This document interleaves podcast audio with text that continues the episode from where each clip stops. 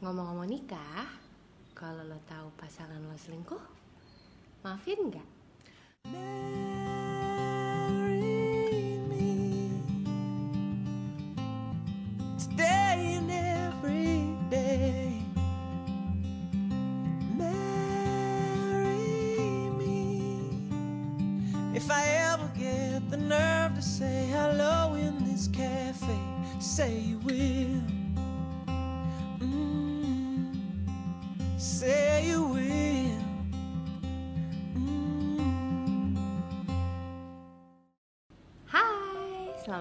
Datang di podcast Ngomong-Ngomong Nikah Masih bersama saya, Nadia Pramesrani Dan hari ini, sorry, di episode kali ini gue ditemenin sama Binky Halo. Oke, tadi udah dengar intronya? Udah. Udah, Aku jadi sampai keselak. Jadi eh, di podcast kali ini gue masih mau bahas tentang selingkuh. Kalau yang belum dengar podcast gue yang sebelumnya, eh, di episode yang sebelumnya itu ngebahas tentang kenapa sih orang selingkuh gitu ya. Dan yang di sekarang kita mau bahas lebih lanjut. Kalau pasangan lo berselingkuh, kira-kira gimana sih recover dalam hubungannya itu? gitu. Jadi buat yang menghindari atau mempersiapkan uh, tantangan hubungan masa depan alias yang belum mengalami perselingkuhan tapi Oh, semoga nggak Terus gue lagi mikir, ya. Mari merapat yang lagi on proses, mari ya. Kalau yang udah lewat dan berhasil recover boleh loh share juga ceritanya bisa di DM ke @rumah.dandelion Instagramnya RD atau DM ke aku at Nadia Pramesrani. Oke, gue ingatkan lagi konteksnya ini pada pasangannya sudah menikah, Ya. ya. Walaupun mungkin informasi yang didapat di sini bisa diaplikasikan juga kepada kalian-kalian yang masih berpacaran. Oke. Oke, jadi jawab pertanyaan yang tadi dulu deh. Kalau lo tahu pasangan lo selingkuh, nggak ngomongin lo nggak kocan, ya? nggak ngomongin lo kocan. Kalau lo tahu pasangan lo berselingkuh, maafin nggak ya? Maafin nggak ya? Hmm. Kalau misalnya gue lagi berusaha menempatkan diri ketika itu terjadi gitu ya, Mhm. iya nggak? Mm-mm. Kalau ketika itu terjadi, mungkin rasanya akan sulit Mhm. tapi kita nggak pernah tahu bagaimana apa usaha ke depannya dan apa yang dilakukan bersama tapi mungkin bisa aja gitu Mungkin bisa aja. mungkin bisa aja Oke.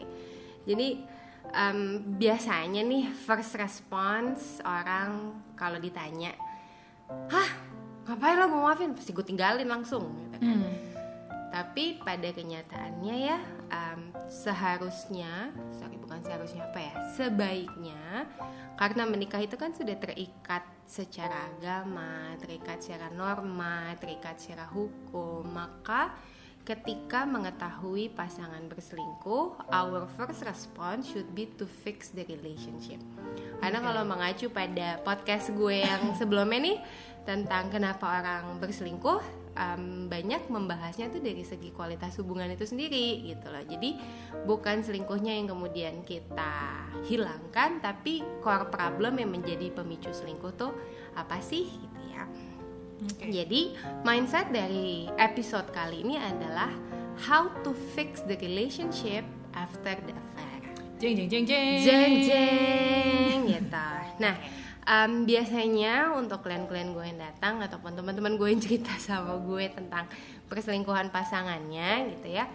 Untuk memulai proses recovery-nya itu, gue selalu menanyakan dua pertanyaan gitu. Dua pertanyaan ini bukan untuk em, memutuskan logo or no go dengan hubungan lo, oke tapi dua pertanyaan ini untuk membantu menimbang lu seberapa besar sih effort yang harus dikeluarkan dalam memperbaiki hubungan. oh Jadi mindsetnya tetap ya to fix the relationship gitu. Pertanyaannya apa? Pertama yang ditanya adalah how many? Ada berapa banyak perempuan yang udah pernah lo selingkuhin gua? Ini nih ini tuh hitungannya pokoknya setelah menikah ya. Setelah menikah, ya kalau sebelum menikah jangan masuk hitungan lah, Oke. gitu. Yang sudah menikah aja. Ada berapa perempuan atau ada berapa laki-laki? Kalau yang berselingkuh adalah si Perempuan. istri. Ah, ah. Dan yang kedua ditanyakan how long? Sudah seberapa lama hubungan perselingkuhan itu terjadi? Jadi dari awal dia selingkuh, misalnya terus off, nanti selingkuh lagi, itu dari awalnya itu yang dilihat ya. Karena semakin lama hubungan perselingkuhan itu yang terjadi atau dan semakin banyak perselingkuhan itu terjadi, maka artinya effort lo akan lebih besar untuk memperbaiki hubungan. Ya. Dan make sense ya gitu. Maksudnya Bayang. kalau selingkuhnya satu kali sama selingkuhnya 10 kali Ada.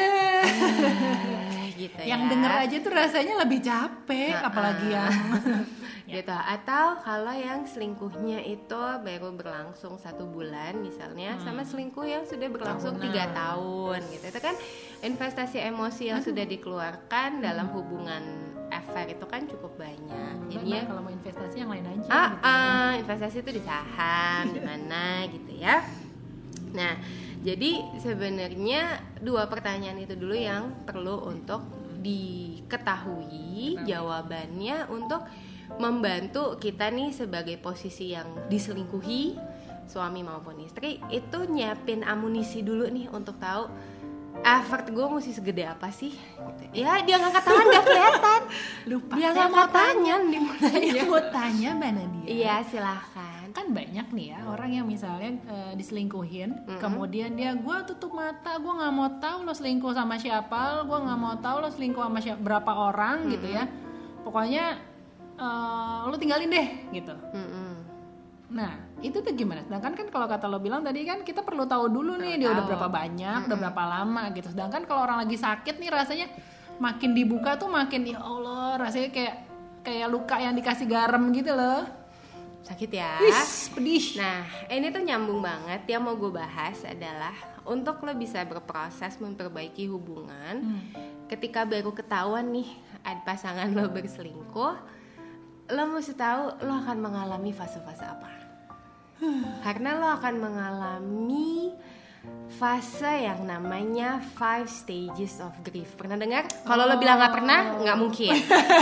Kenceng aing. Sabar, sabar. Saya baru mau bilang pernah banget gitu ya. gitu five stages of grief jadi ada tahapan tentang berduka mungkin di sini sih gue yakin banyak orang yang cukup familiar lo familiar kan Familiar, Bing, familiar. Bing, Bing. Yes, yes, yes. Dan enggak, gue mau mau nambahin justru kan ya orang mungkin ada familiar nih five stages of grief gitu ya. Tapi kan itu kan biasanya kan orang mengasosiasikan itu ketika lo ditinggal meninggal. Iya. Ada ada orang yang lo sayang kemudian pergi atau meninggalkan lo dalam konteks ini biasanya tuh meninggal dunia Mm-hmm. gitu kan baru kita akan masuk nih five stages ini padahal nggak cuma ketika lo secara fisik secara fisik kehilangan hilang gitu ya tapi ya segala tapi five stages of grief ini tuh bisa kita luaskan banget cakupannya nggak cuman berduka karena ada orang terdekat kita yang meninggal tapi bisa juga ketika kita kehilangan pekerjaan misalnya hmm. Jadi untuk orang-orang yang di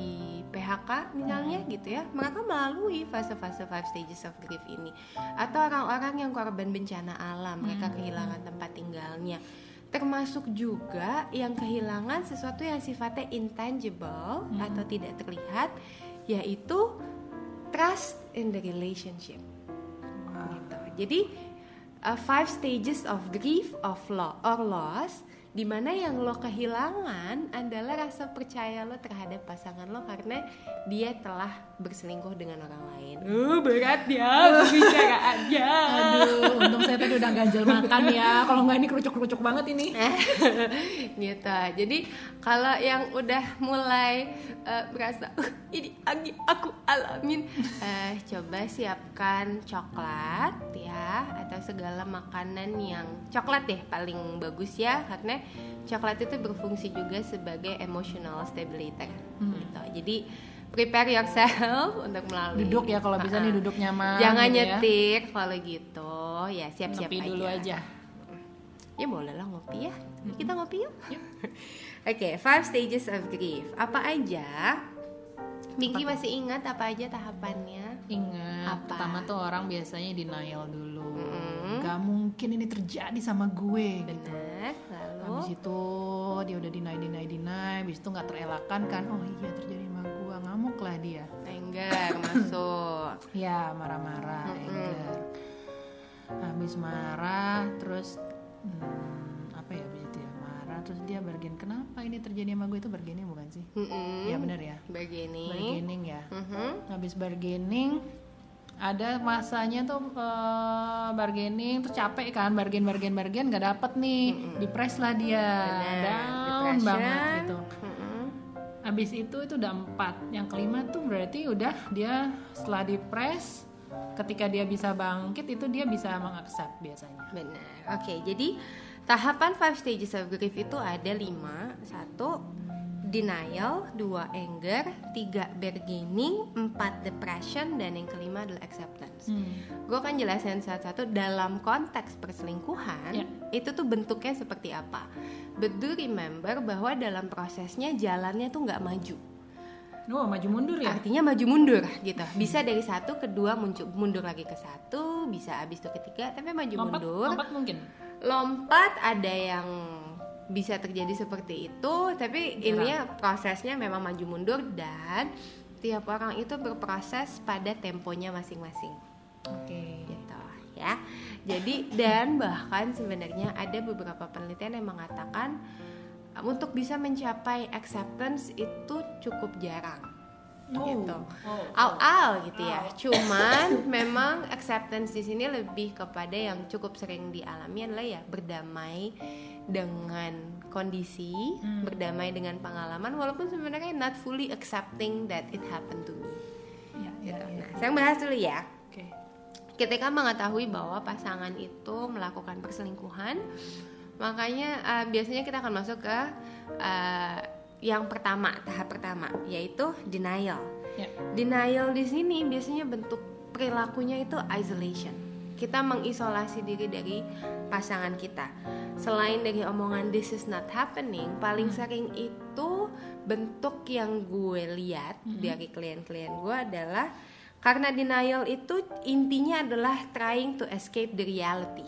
ya Jadi bentuknya lo nggak mau ngomongin, lo mencoba untuk mengkebaskan emosi terhadap situasi gitu ya. Bodoh-bodoh, gue nggak mau ngomong, gue nggak mau ngomong, gue nggak mau lihat lo, lo nggak usah pulang sana. eh Karena itu cara lo untuk em, menolak bahwa situasi itu exist hmm. gitu. Jadi em, mencoba untuk nggak diomongin, mencoba untuk kabur. Ini biasanya orang-orang bentuknya langsung pulangkan aku ke rumah orang tuaku. Bu jangan sampai saya nyanyi ya, aku tuh pengen nyanyi lah tiba-tiba. Eh, soalnya kan biar nggak depresi Iya banget iya iya iya iya iya. iya. ini. Iya sih, tapi berarti ini kebayang nih misalnya nih datang, eh nggak usah datang ya, dapat entah itu Berita dikirim foto lah. lah, Mm-mm. berita gitu ya, tiba-tiba eh ini laki lo sama siapa gitu ya. Eh dinanya itu bisa jadi justru dia menarik diri nggak nggak ngebahas sama suaminya, belum tentu suaminya tahu ada apa pun dia bisa jadi udah masuk ke tahap itu ya. Benar, gitu. Jadi uh, denial itu adalah menolak untuk mengakui bahwa situasi itu terjadi.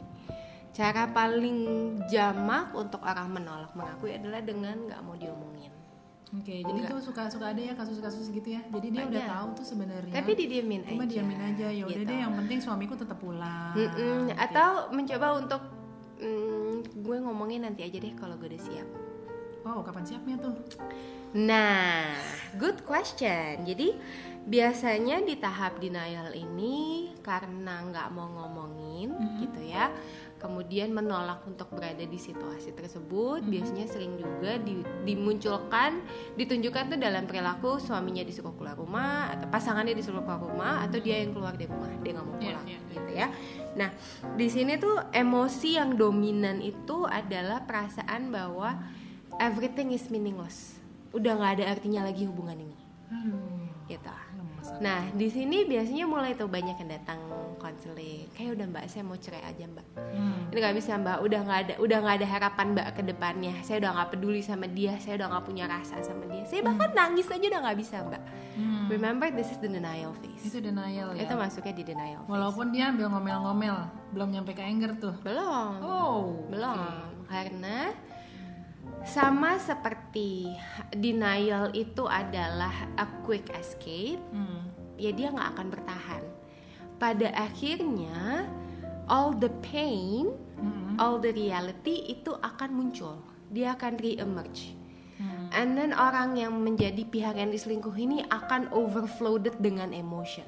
Hmm. gitu lo bayangin lo lagi kabur terus tiba-tiba ada air bah datang gitu ya air bah datang dan ini yang terjadi adalah anger gitu loh rasa marah emotionally kita akan merasa marah kepada pasangan kita karena kenapa lo membuat gue merasakan ini? Kenapa lo membuat gue berada di posisi ini? Hmm. itu tuh angernya tuh akan keluar semua. Ini biasanya ada yang munculnya itu kalau di pasangan-pasangan gitu ya biasanya em, suka tiba-tiba lagi di misalnya lagi beraktivitas masing-masing gitu ya lagi di kantor lagi di tempat kerja tiba-tiba pasangan yang diselingkuh itu merepet panjang WA merepet panjang. And then ya ketika kita marah ketika kita merasa disakiti paling enak paling mudah menurunkan level rasa sakit itu adalah dengan blaming others. Ya. blaming others di sini adalah kepada pasangan atau si selingkuhannya. Oh, gitu. Makanya biasanya nih yang gue suka sebel lihat di sosial media tentang cerita pelakor pelakor itu ya. Sebel banget gue tuh di di blow up di viralin kan. Mereka mengeluarkan angernya tuh dengan cara ya marah-marah gitu ya verbal kasar. Ada yang sampai juga ke fisik gitu. Nah, ini tahap anger. Karena ini adalah cara lo sebagai pihak yang diselingkuhi untuk bertahan hidup as in rasa sakitnya tuh segitu nggak tertahankan yang di dalam dada and all you have to do or all you can do itu cuman gue butuh keluar di sini semua Iya. Nah, biasanya ketika anger, untuk lo mengeluarkan itu disadari atau tidak ada didampingi dengan motif ingin menyakiti pasangan. Karena lo udah nyakitin gue, gue mau nyakitin lo, gitu kan? Hmm. Nah, di sini yang bahaya kenapa? Karena mulai main senjatanya nih nggak fair. Nggak fair gimana? Mulai main anaknya ditarik. Hmm. Dia tahu nih cara nyakitin pasangannya gimana. Lo gue tarik, lo suka keluar rumah lo nggak boleh ketemu sama anak. Hmm. And then anak menjadi korban korban di sini gitu. Atau kemudian ini yang cukup cukup sering ya gue temui lapor ke kantor pasangan. Kantor Zen office? Office. Oh oke. Bikin drama di kantor gitu biar ya. dia malu semua biar tahu dia gitu. malu biar semua tahu gitu Hmm. kan. Makanya kalau orang nanya sama gue perlu nggak sih saya nanya? Saya ngomong ke atasannya gue selalu tanya balik tujuan lu tuh buat apa? Hmm. ngasih tau ke pasang ke atasan ha-ha, ke bosnya pasangan lo tuh tujuan lo buat apa? Ya biar dia tahu aja buat apa Hmm. akan membantu lo menyelesaikan masalah nggak? Ya biar dia tahu anak buahnya tuh brengsek yang kayak apa. Artinya kan tidak untuk menyelesaikan masalah. Artinya lo melakukan itu out of anger lo mau menyakiti dia. Hmm. so be careful dalam posisi ini. Ya jangan sampai lo melakukan hal-hal yang Bodoh um, ya. akan disesali lah di kemudian hari gitu. Oke. gitu. Jadi memang eh, masuk di anger nah marah kelamaan kan capek ya? Marah itu kan ngeluarin energi. Ketika energinya udah dikeluarin balik lagi prosesnya ini bisa bisa tiap orang beda-beda ya. Gue pernah ada em, satu kasus gue dia menemukan pros em, pasangannya itu berselingkuh gitu ya. Proses denial sama angernya nih terjadi dalam waktu satu jam. Eh? Cepet. Cepet banget. Cepet banget. Jadi ketika dia dia suaminya waktu itu udah tidur dia dapat dia lagi tiba-tiba ada message masuk terus dia baca gitu kan. Itu denial as in dia benar-benar ingat. Denial itu adalah ketika lo numbing your emotion. Jadi lo kebal lo kebasin tuh gitu kan. Dia kebas dia benar-benar blank ngeblank benar-benar ngeblank diem bengong tuh. Kayak waktu itu dia cerita sama gue like sampai 20 menit tuh yang udah cuman menatap tembok and then suddenly yang dia rasakan tuh kayak api di dalam nyala gitu. Suaminya lagi tidur digebrak. Bangun loh gitu kan. Apa nih dilempar handphonenya gitu. Berantem semua langsung. Hmm. tapi ada yang denialnya ya berhari-hari gitu ya. jadi balik lagi ini prosesnya tiap orang beda-beda tapi perlu diingat bahwa dari denial numbing your emotion kemudian karena numb pada akhirnya emosi itu akan muncul painnya akan muncul kemudian um, ketika painnya itu rasanya um, memuncak banget akhirnya munculnya anger karena lo ngerasa gue nggak layak diperlakukan atau di, di, ditempati di posisi ini gitu kan. Kalau tadi lo tanya, eh lo bilang anger itu kan berarti, eh, ya itu tadi kan emosi itu udah muncul keluar emosi sakitnya keluar ya. emosi sakit negatifnya itu kan pokoknya udah keluar banget tuh memuncak sampai nggak terbendung lagi. Kemudian tendensinya adalah dia mau menyakiti terutama menyakiti si pasangan Pasangan. itu. Mm-mm. apakah ada kemungkinan untuk menyakiti diri sendiri di anger itu Hmm, biasanya menyakiti diri sendiri kemudian mainnya di tahap berikutnya. oh, oke oke mari kita lanjutkan Di tahap berikutnya yang terjadi adalah bargaining. Eh sorry, yang menyakiti diri sendiri itu biasanya antara di tiga atau di empat atau depression. Ya, di bargaining. Ketika tadi lo anger, lo marah-marah, lo marah-marah terus tuh eventually lo akan capek. Hmm. Kemudian lo akan masuk ke tahap bargaining. Bargaining itu tawar menawar. You're trying to regain control dengan pertanyaan-pertanyaan if only. Hmm. Jadi lo mencoba untuk mengambil kendali lagi atas hidup lo dengan pertanyaan-pertanyaan kalau aja dulu begini, kalau aja dulu begitu. Paling sering gue keluar. Kalau aja dulu gue nggak nikah sama lu, iya iya iya gitu kan. Kalau aja dulu gue dengar omongan ok- nyokap bokap gue, gitu kan, bahwa mereka ragu sama lo. Kalau aja gue dengar semua omongan teman-teman gue yang bertanya, lo yakin mau nikah sama dia? Lo yakin mau nikah? itu di bargaining itu ya Itu di bargaining karena you're trying to undo the situation. Ya. Lo undo the situation dengan cara apa? Gue nggak mungkin sakit diselingkuhin sama dia kalau gue nggak nikah sama dia kan? iya iya iya Gitu. Atau kalau aja dulu gue nggak berhenti kerja, misalnya. Hmm. Kalau gue nggak berhenti Pokoknya kerja, apa pun yang menjadi apa pun satu itu gitu ya relevan maupun gak relevan tapi lo akan refleksi terhadap hidup lo terhadap pilihan-pilihan lo sebelum kejadian uh, perselingkuhan ini terjadi. And then you wish if there is something different that you can do untuk mencegah lo berada di posisi sekarang ini. Yes. Gitu. itu bargaining Bargaining. dan itu biasanya self talk tuh itu self talk Hmm. kadang self talk kadang juga akhirnya masih beririsan dengan anger Anger, jadi itu di marah-marah. keluar. Jadi gitu. kayak ini ya apa namanya kayak memborbardir dengan memborbardir pertanyaan-pertanyaan yang yang nggak bisa dijawab juga nggak bisa sebenarnya dijawab gitu. juga gitu kan. Tapi ya itu lo mulai bargaining kayak misalnya ada nih kemarin klien gue dia dia um, arguing banget bahwa suaminya selingkuh itu karena um, selingkuhannya menarik Oke. jadi dia bargaining ke dirinya sendiri kalau aja gue nggak hamil mulu gitu kan. Kan gue nggak gendut kayak sekarang. Lo nggak tertarik sama orang lain gitu. Kalau aja gue nggak berhenti kerja kan gue punya dana gue punya kemampuan untuk gue jaga diri gue nggak cuma sibuk ngurus anak di rumah gitu kan. Kalau aja kalau aja kalau aja dan banyak kalau aja kalau aja kalau aja lainnya. Hmm. Nah Sedih. Namanya kalau aja artinya kan itu lo ngomongin past tense. Lo ngomongin situasi yang udah lewat. Iya. Artinya lagi Tidak bisa dibalik. nggak bisa dibalik and there's nothing you can do to change that. Ya. To change the past. Akhirnya ketika lo lama berkutak berkutak-kutik dengan si kalau aja kalau aja kalau aja dan akhirnya yang muncul adalah penyesalan um, bahwa lo nggak bisa merubah situasi itu and then you fall into depression Hmm. gitu. Di depression ini yang terjadi adalah dom- emosi dominan yang terjadi itu adalah sadness and regrets. Hmm. Kenapa ya dulu gue begini? Kenapa ya dulu gue begitu? Kenapa ya dia begini? Kenapa ya begitu? And then you start questioning yourself. Kemudian lo uh, apa namanya?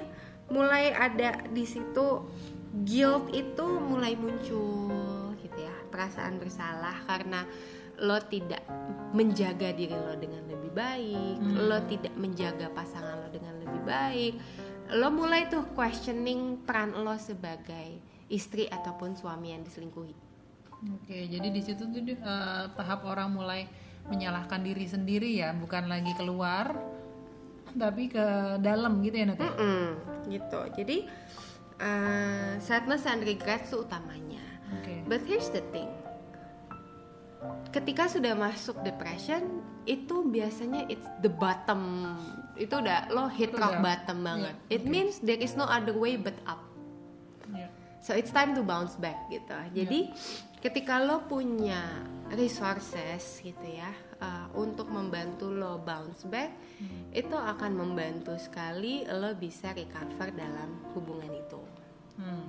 Gitu. Jadi dari depression karena sama seperti anger, marah terus-terusan tuh capek. Capek. Begitu juga dengan depression, gitu. Depression as in stage ini ya, bukan depression gangguan uh, emosi ya, gitu ya. Tapi lo tuh sedih terus-terusan tuh capek, gitu. And then lo akan sampai di satu titik lo ngerasa bahwa gue nggak bisa gini terus. I have to do something. Oke.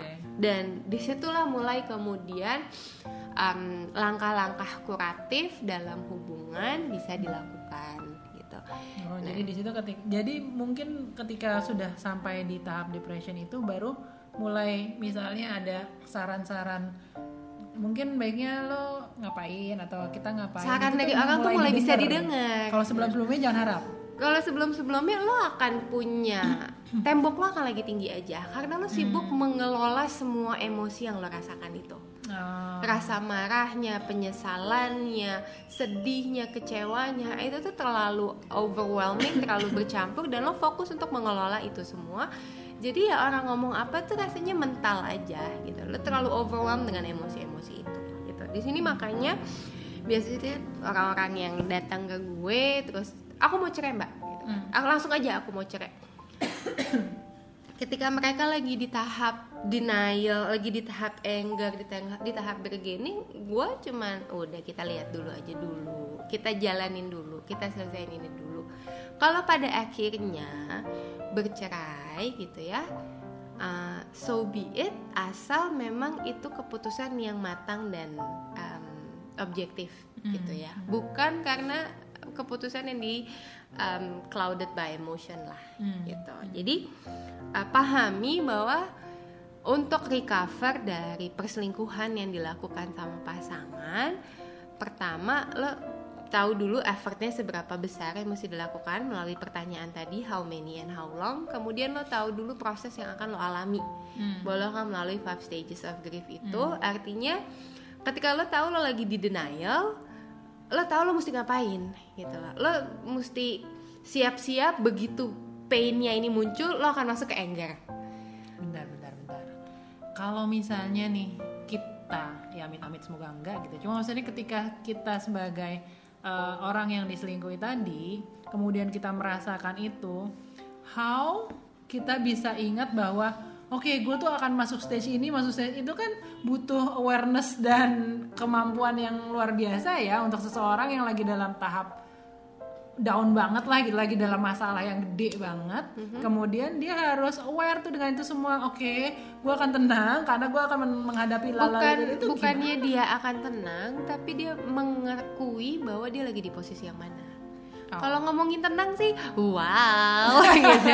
Wah wah wah wow. Tapi maksudnya sebatas pada gini oke gue marah banget gue lagi ngerasa gini gini I'm in anger state this is normal Hmm, jadi acceptance Accept- acceptance dalam artian emosi bahwa ketika lo itu. lagi diproses di situ Iya. gitu loh gue masih deny gue nggak mau maafin dia bodoh amat ya udah gue biarin aja itu gue lagi di tahap ini I'm gonna let it sink in dulu gitu ya jadi lebih ke lo aware aja dulu posisi lo di mana Oke. di situ Dan di situ mungkin perannya tadi kalau lo sebagai psikolog atau misalnya eh, sahabat atau orang tua Untuk atau- bantu. untuk bantu bahwa lo eh, lo memang lagi ada di tahap-tahap ini. lo lagi di sini Jadi tugas kita mungkin untuk menggait kayak tadi angernya itu jangan sampai ke hal-hal yang Destruktif makin, ya, gitu kan?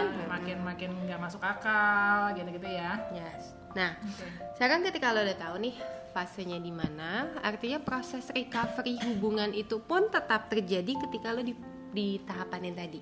Hmm. Recovery hubungan tuh tetap terjadi ketika lo di denial, ketika lo di anger, ketika lo di bargaining, ketika lo di depression, itu tuh proses recovery hubungan tuh terjadi. Nah, yang mesti dilakukan apa? Yang perlu diingat pertama, communicate what and how you feel. Biasanya nih gini kalau orang lagi um, emotional turmoil yang terjadi ya, ketika lagi denial, shutdown nggak mau ngomong sama pasangan Iya. ketika lagi anger tanya macem-macem marah macem-macem Ma- banyak gitu kan. Kemudian ketika sampai di bargaining masih diomongin ketika di depression lo nggak mau ngomong. Oke. gitu. Terus akhirnya minta udahan. Hmm. gitu. Tapi pada dasarnya sebenarnya yang diomongin itu nggak cuman betapa kecewanya lo gitu ya tapi pasangan tuh perlu tahu ya bener-bener apa yang lo rasakan itu lo keluarin aja dengan cara yang seasertif lo bisa dalam kondisi tidak ideal itu. Iya. gitu ya. Jadi artinya jangan cuman diomongin ketika lagi marah-marah. Lo bayangin gini deh lagi marah-marah nih papi bu papi bu papi bu papi bu. Iya udah iya udah oke oke. Aku minta maaf oke aku minta maaf. Abis itu udah selesai gitu aja. Hmm. padahal yang perlu dilakukan adalah selain dari communicate what and how you feel masuk ke dalam diskusi yang kedua refleksi hubungan itu nah ini yang biasanya orang tuh takut banget untuk masuk gitu ya Karena bakal ketahuan gitu karena ya. lo lo beresiko untuk membuka masalah Hmm. tapi ya ibaratnya Udah kayak masalah ini gue gitu bukan? Hah? Itu bukannya udah dalam masalah gitu kan? Iya, Jadi tapi kan- aja enggak ya? enggak karena kan mereka mikirnya ketika angernya udah selesai Hmm. udah tenang Hmm. Gue bisa ngelihat muka lo tanpa gue pengen maki-maki lu gitu ya. Gue bisa lihat muka lo tanpa gue pengen tampar-tampar lu gitu kan. Itu tuh rasanya udah cukup.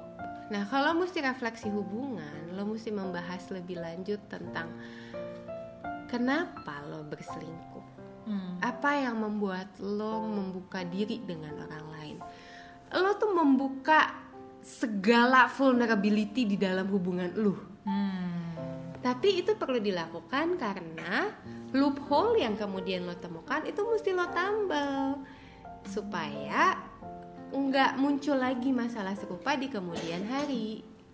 Ibaratnya kayak lo Kayak tambal gigi. Nah, gua baru kan mau ngasih giginya kan bolong tuh, ada Mm-mm. hitamnya kecil-kecil. Kalau kata dokter gigi, sebelum ditambal itu harus dikorek dulu semua supaya kotoran-kotorannya tuh hilang semua ya. Nah. Baru habis itu ditambal tutup. Nah itu kalau lo berani ke dokter gigi pas masih bolongnya segitu Kalau lo tunda-tunda yang terjadi apa? Root canal Aduh ada yang pernah perawatan saraf gigi di sini Innalillahi wa inna ilahi rojiun rasanya Gitu ya Aduh untuk dokter gigi di sana.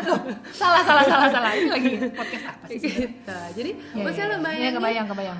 kurang lebih tuh kayak gitu semakin lama lo menunda maka semakin menyakitkan proses recovery-nya And then kalau sama gigi ya, kalau gigi lo nggak bisa diselamatin itu bisa Cabut. dicabut. Lo ganti lo pasang gigi palsu atau kalau itu bukan kalau nggak dipasang gigi palsu lo tetap bisa makan ya udah nggak pasang gigi palsu gitu. Tapi that's not what happen with the relationship di sini gitu loh.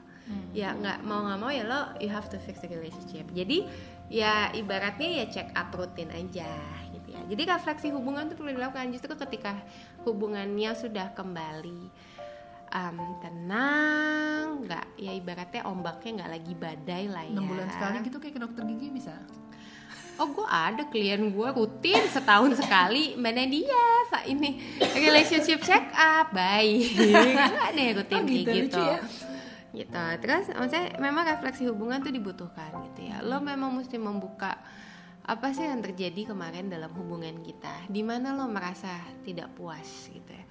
Di sini memang dibutuhkan kebesaran hati yang sangat-sangat besar dan kuat. Karena ya yang tadi gue bilang lo akan membahas tentang segala vulnerability dalam hubungan ini. Yang artinya pasti ada kontribusi dari pasangan lo yang mungkin gak pas dan pastinya juga ada kontribusi dari lo gitu yang membuat hubungan ini kemudian punya loophole yang cukup besar sampai ada orang lain yang masuk. Gitu. Nah jadilah refleksi hubungannya gitu ya. Lo coba untuk perbaiki dan uh, tanyakan juga yang berikutnya. If you decided to stay in this relationship what makes you stay? Why you stay? Ini lo perlu punya itu kuat. Ini tuh maksudnya untuk kedua belah pihak untuk nih ya? kedua belah pihak. Bahwa maksudnya gini memang ketika lo mengetahui pasangan lo berselingkuh lo punya pilihan kok untuk ninggalin dia. Hmm. tapi ketika lo memutuskan untuk stay berada tetap dalam hubungan itu dan memperbaiki hubungan itu you have to be firm alasan lo tuh apa Oke. kenapa karena dalam proses perbaikannya itu nggak akan mulus Jadi ini sebagai pengingat ya. sebagai sebagai- anchornya lu Iya, gitu jadi penguat lagi ketika lagi kita lagi down lagi nih atau lagi capek banget, kemudian muncul masalah-masalah lagi, kita ingat dulu nih apa sih yang dulu bikin kita memutuskan untuk stay gitu ya.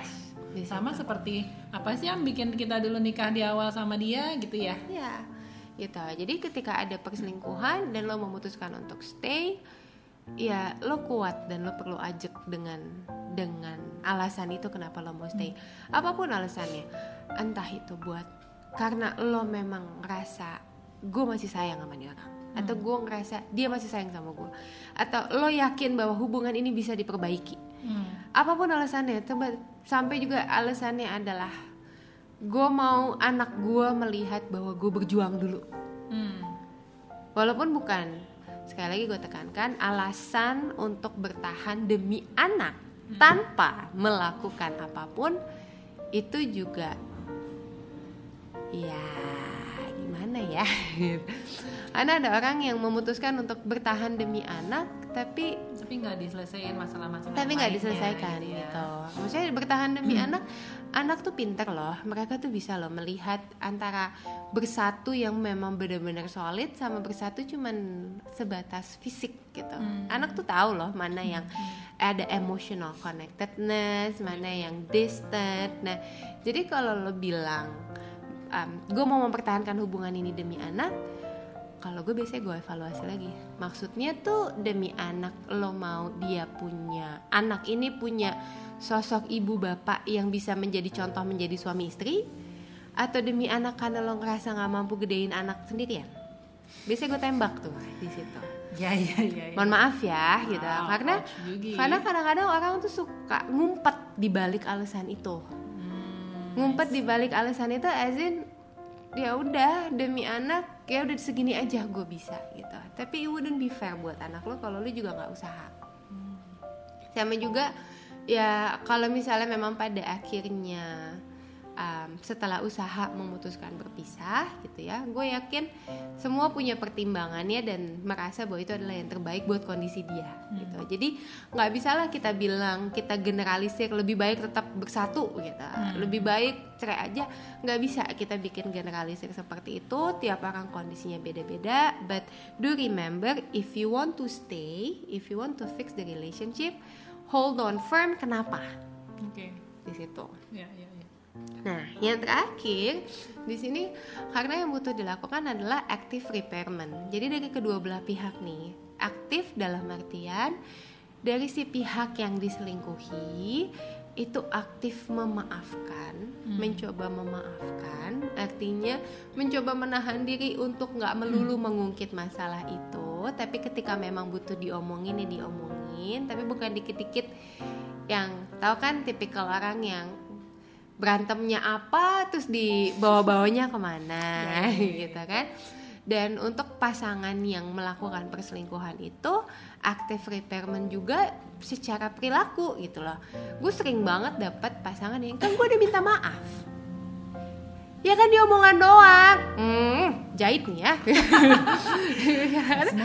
Aku tuh suka gemes gitu kan. Walaupun tenang saja aku kalau di ruang konseling pasang mukanya eh, datar kok. Gitu tapi maksudnya artinya um, active repairment tuh nggak cuma sekedar minta maaf. Oke. aku nggak cuma sekedar minta maaf nggak cuma berjanji nggak akan mengulangi but you actually show gimana? Contohnya gini ya gue kemarin ada. Gue kemarin ada kasus uh, pasangan ini menurut gue recovernya hebat banget sih. Ya. Uh, si suami ketahuan berselingkuh uh, sama teman kantornya. Si istri juga kerja nih gitu ya. Jadi uh, mereka sehari-hari tuh memang akhirnya sibuk urusan kerjaan masing-masing sama kalau lagi bareng fokusnya sama anak tipikal lah ya klasik ya gitu yang akhirnya lupa grooming hubungan mereka berdua. Terus ketahuan uh, si suami selingkuh si istri ini ya melalui fase-fase itu semua gitu ya dia denial dia anger. Kemudian mereka datang ke gue ketika si istri dipo- diproses begini gitu. Jadi dia mencoba untuk undoing the situation dengan dia bilang bahwa mestinya kan gue dulu gini mbak. Mestinya kan gini mbak. Nah sekarang supaya nggak kejadian di masa depan itu gue lakuin sekarang aja mbak. Hmm. gue mau cerai mbak. Gue nggak bisa mbak. Gue nggak bisa. Gue nggak bisa gitu kan. But then um, waktu itu gue bilang coba aja dulu gitu ya. Cobanya gimana? Kamu selama ini kalau lagi ada perasaan marah um, sakit atau apa gitu yang dilakuin apa? Ya aku diemin aja gitu. Hmm. gue tanya nih sama suaminya kira-kira ada yang bisa kamu lakukan nggak untuk kamu bantu istri kamu? Kamu kalau lagi kayak gitu keluarin aja semua ke aku. Hmm. kamu tanya aja semuanya ke aku. Aku jawab semuanya. Kamu mau tahu apa aku jawab semuanya. Kamu lagi ngerasa ragu apa kamu jawab. Kamu butuh aku ngapain? Aku tahu salah aku di sini aku salah di sini. Terus akhirnya mereka coba tuh prosesnya gitu ya selama sebulan setiap kali istrinya lagi naik turun. Dijabarin sama si suami. di, sama suaminya tuh dijabanin Iya. gitu loh. Dan em, karena kan istrinya tuh ya namanya juga masih sakit ya ada proses-proses di mana dia udah tahu jawabannya sebenarnya. Hmm. dia Tapi terus dia butuh penekanan dia aja. butuh penekanan aja. Jadi she keep asking question to the husband why are you doing this to me? Why are you doing this to me? Kenapa lo tertarik sama orang lain dan suaminya tuh juga benar-benar kayak kaset terus eh, tahu kaset kayak kaset rusak ya benar-benar diulang lagi diulang lagi diulang lagi dijawab benar-benar dia assurance ke istrinya bahwa eh, ya gue akhirnya milih lu Nah itu kan itu kan yang aktif ya. Nat. Iya, Dia itu aktif. permanen itu aktif. Nah kalau misalnya nih kasusnya nih si istri ini udah wah mati-matian lah dia melalui fase itu karena eh ya kita nggak ngomong istri ya maksudnya Si- yang pasangan lah itu yang siapa pun diselingkuhi. yang diselingkuh ini kan udah uh, hancur lebur gitu kan ya. Ketika si uh, yang yang berselingkuh ini eh, nggak nggak reciprocal nih jadi dalam artian dia nggak kapok misalnya. Dia dia yang iya iya sorry sorry sorry gitu doang ya tapi kemudian eh, ketika dia tahu istrinya ah ya atau si pasangannya udah udah udah cukup tenang ya dia akan melakukan lagi atau apa. Maksudnya yang yang yang ini tuh maksudnya tidak terjadi si aktif apa tadi repairment, Repairment. ini gitu. Jadi yang eh, si pasangan yang berselingkuh itu tuh tidak merasa ya mungkin dia merasa sih ya sih gue salah sih. Cuma ya habis gimana dong? gitu kan. Kayak gue udah ngelakuin ini berulang kali dan ya dan kita ya pokoknya gitu deh Ini kan makanya kembali lagi kepada pertanyaan yang pertama tadi, how many? Sudah berapa perselingkuhan yang terjadi? Bahwa kalau perselingkuhannya semakin banyak terjadi, mungkin itu sudah menjadi behavioral pattern hmm. gitu. Nah, itu yang perlu lo evaluasi pada diri lo sendiri. Eh, kuat nggak lo jalanin hubungan seperti itu? Karena ini uh, repetisinya itu akan mungkin terjadi lagi Repetisinya dan lagi dan sangat lagi. mungkin akan terjadi gitu ya dan itu menjadi pertimbangan pertimbangan lo aja untuk menentukan should I continue, should I proceed or should I cut loss. Hmm. Tapi tidak bisa hal itu datangnya dari gue ataupun dari konselor pernikahan mana pun gitu loh. Hmm. Kita cuma bisa mengingatkan ya consider ini aja dalam menentukan your next move. Hmm. Karena ada orang yang ada klien gue yang sampai berkali-kali diselingkuhin yang paling um, buat gue sih hebat. In a way karena si istri memang memutuskan untuk bertahan dan she commit to it. Mereka menikah sudah 30 tahun dan udah countless perselingkuhan aja tapi si suami tahu. Maksudnya si eh, si si pasangan yang berselingkuh itu tahu dengan uh, apa yang terjadi selama ini. Maksudnya dengan istrinya atau pasangannya itu counseling apa segala macam tahu gitu. Tapi dan maksudnya dilibatkan gitu ya? dan libatkan maksudnya lo nggak bisa bilang itu perempuan aja goblok mau aja gitu. Nggak bisa gitu. Because dia yang memilih itu dia yakin dengan pilihannya ketika dia menimbang dirinya sendiri apa pun alasannya ingat no judgment ya terhadap Iya, pilihan orang lain yang mungkin lo rasa berbeda dengan pilihan lo Iya, iya, gitu ya. dia merasa saya nyaman dengan pilihan ini. Ya memang ada ups and downs-nya tapi I can live with this dan so be it. Ya, jadi netizen jangan julid ya. Jangan Apa pun julid. itu pilihannya itu selalu dengan pertimbangan eh, subjektifnya masing-masing pasangan Bener. itu. Yang gitu ya. penting lo memilih itu dengan informed consent bahwa itu adalah pilihan lo pribadi, lo tahu ada konsekuensi apa dari pilihan itu dan lo siap dengan konsekuensi itu. Yes. Wow, wow, wow, wow, wow. Nah, sekarang untuk menutup ya. Yes. Jadi eh, balik lagi ingat ini em, prosesnya memang it takes time, it takes effort. eh, jalannya juga bisa maju mundur. Kembali lagi diingat aja if you decided to stay, what why you stay, what makes you stay. Jadikan itu sebagai anchor lo ketika dalam prosesnya ini ngerasa lelah, ngerasa capek, ngerasa down, lo kembali untuk ingat ke tujuan di situ. Nah, eh, menutup dari episode podcast kali ini, eh, how to recover from affair, yang nggak boleh dilakukan. Nah, apa tuh? Satu, make up sex. Jangan. Jadi piye? Jangan. Kadang-kadang soalnya orang tuh suka mencoba untuk mengkompensasi dengan gue berhubungan seks aja dengan pasangan gue, gue kasih dia kepuasan karena kan seks itu memang after efeknya tuh lo ngerasa tenang, lo ngerasa content gitu ya. Tapi kemudian lo menggunakan itu untuk kutip tanda kutip mengikat atau mengunci pasangan lo lagi gitu. Benar-benar. Ini tuh Yang eh, jangan dilakukan. Iya, iya tahu yang jangan. Maksudnya itu dari si korban both side. both side gitu. Both sides gitu ya. Yang kedua forcing yourself to be okay. Gitu. Ini banyak orang yang yang tadi um, ya ya nggak apa-apa nggak apa-apa. Ya udah aku nggak apa-apa. Itu denialnya jadi kelamaan ya. denialnya ke- kelamaan gitu. Atau yang paling sering paling sering gue dengar ya udahlah itu udah kejadian berapa waktu yang lalu ya udahlah ya udahlah. You're forcing yourself to be okay Uh, lo dari denial lo loncat ke acceptance gitu lah. Tapi loncatnya itu cuman berdasarkan verbal. Lo ngomong terus dalam diri lo ketika anger itu datang lo deny dia untuk datang. Ketika bargainingnya itu datang lo deny untuk itu datang. Karena you're forcing yourself to be okay. Kasihan aja karena ya proses denial lo akan semakin lama. If you choose that way so be it. Tapi please know ya itu nggak menyelesaikan masalah sebenarnya gitu lo hanya memanjangkan masalah untuk kemudian dihadapi entah kapan aja Hmm.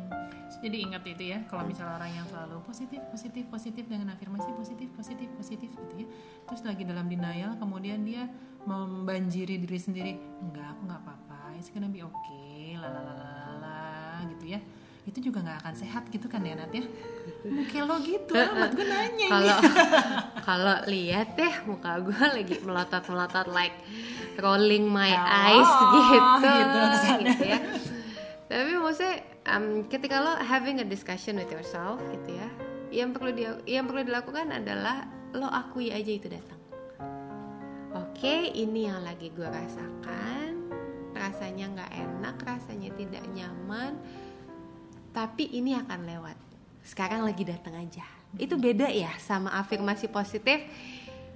It's okay it's okay. Everything gonna be okay everything gonna be okay. Lo langsung jumping kepada end result yang lo mau tanpa lo mengakui dulu bahwa sekarang ini yang lagi lo rasakan tuh apa. Iya iya iya. gitu. Jadi ya akui aja kalau memang lagi itu yang dilakukan. Oke yang kemudian yang jangan dilakukan juga uh, tadi make up sex forcing yourself to be okay. Kemudian uh, tidak membicarakan isu ini. Yang tadi udah dibahas tuh karena situasinya lagi tenang gue nggak mau bahas deh gue takut nih gitu. Buka buka luka lama gitu kan. Ya udah bahas lagi. Kalau memang belum selesai selesaikan. Karena situasi tenang itu bukan berarti situasi selesai. Bukan berarti masalah selesai oke? Yang keempat nyambung juga bersikap seolah-olah nothing happen karena artinya lo masih denial di situ. Dan yang kelima ini yang aku paling gemes sebenarnya. Apa Uh, gemes cubit ya, gitu ya. Berharap bahwa eventually akan baik-baik aja. Oh. Time will heal. Ini tuh ya Dalam hal ini itu tidak ya gitu ya. Untuk Time will heal as in rasa sakitnya mungkin lama kelamaan akan tidak terasa menusuk-nusuk lagi. Tapi Penyakitnya ada penyakitnya ada, masalahnya tidak selesai. Artinya isu ini akan bisa keluar lagi mungkin dalam bentuk yang sama perselingkuhan lagi atau mungkin dalam bentuk yang lainnya. Jadi ibaratnya si kalau misalnya penyakit gitu ya. Penyakit si uh, ada luka nih, luka bar, ada luka berdarah gitu Ya. ya. Nggak lo obatin gitu ya, lo diemin aja eventually lo akan kutip tanda kutip terbiasa dengan rasa sakitnya. Padahal sakit jadi borok. Jadi Padahal sakit Selama jadi borok jadi bisa selama masih kuat, selama masih mampu untuk memperbaiki hubungan, fix the relationship, ini investasi jangka panjang. Uh, ya kalau memang membutuhkan bantuan, seek help. Help ini bisa dari profesional, bisa juga benar-benar dari pihak ketiga netral yang kalian percayai bersama. Ada yang pakai pendekatan agama, ada yang pakai pendekatan keluarga. Tapi ketika memilih keluarga untuk memediasi, pastikan juga keluarga itu bisa netral, tidak yang memihak salah satu pihak. Di situ. Oke. Lumayan ya, nggak berat-berat banget ya diskusinya ya Ah, berat gimana, nggak? Gimana, gimana?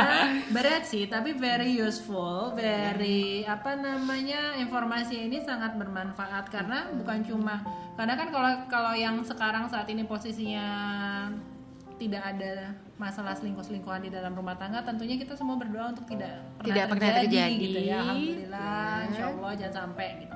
Tapi ternyata juga sangat berguna untuk kita sebagai teman, sebagai saudara, sebagai uh, orang tua Hmm. atau siapa pun itu nanti ketika memang kita uh, Tahu ada orang gitu ya yang mengalami ini ya. ini, Oke kita juga tahu nih tahap-tahapnya tuh apa aja sih dan kita harus ngapain karena kadang-kadang tuh suka uh, jujur sih suka kayak ehm, oke gue harus bantu apaan ya gitu kan Yes. mau karena kadang-kadang terutama kalau misalnya nih cewek terus udah gitu temen deket ya nggak usah cewek sih cowok juga suka gitu ya karena suka akhirnya tuh jadi jadi terbawa emosi terus malah ngompor-ngomporin terus malah eh, nggak nggak nggak menyelesaikan masalah Nggak menyelesaikan masalah mungkin malah memperkeruh Mm-mm. gitu. Oke, baik selesai. Semoga uh, informasi yang didapatkan bermanfaat dan menyenangkan mendengarkan kami berdua. gitu ya. Uh, kalau ada yang mau ditanyakan atau mau ngasih ide untuk topik berikutnya, bisa DM ke Instagram Rumah Dandelion di @rumah.dandelion atau di Instagram aku di Nad- @nadia pramesrani. Uh, boleh sih dibantuin biar gua kalau bikin episode nggak sebulan sekali doang gitu ya. Di donder diteror aja nggak apa-apa siapa tahu jadi membantu gua untuk termotivasi bikin lagi nah gitu. sip tuh. Oke. Coba kirim-kirim ya. Terima kasih. Sampai Terima ketemu di kasih. episode berikutnya. Dah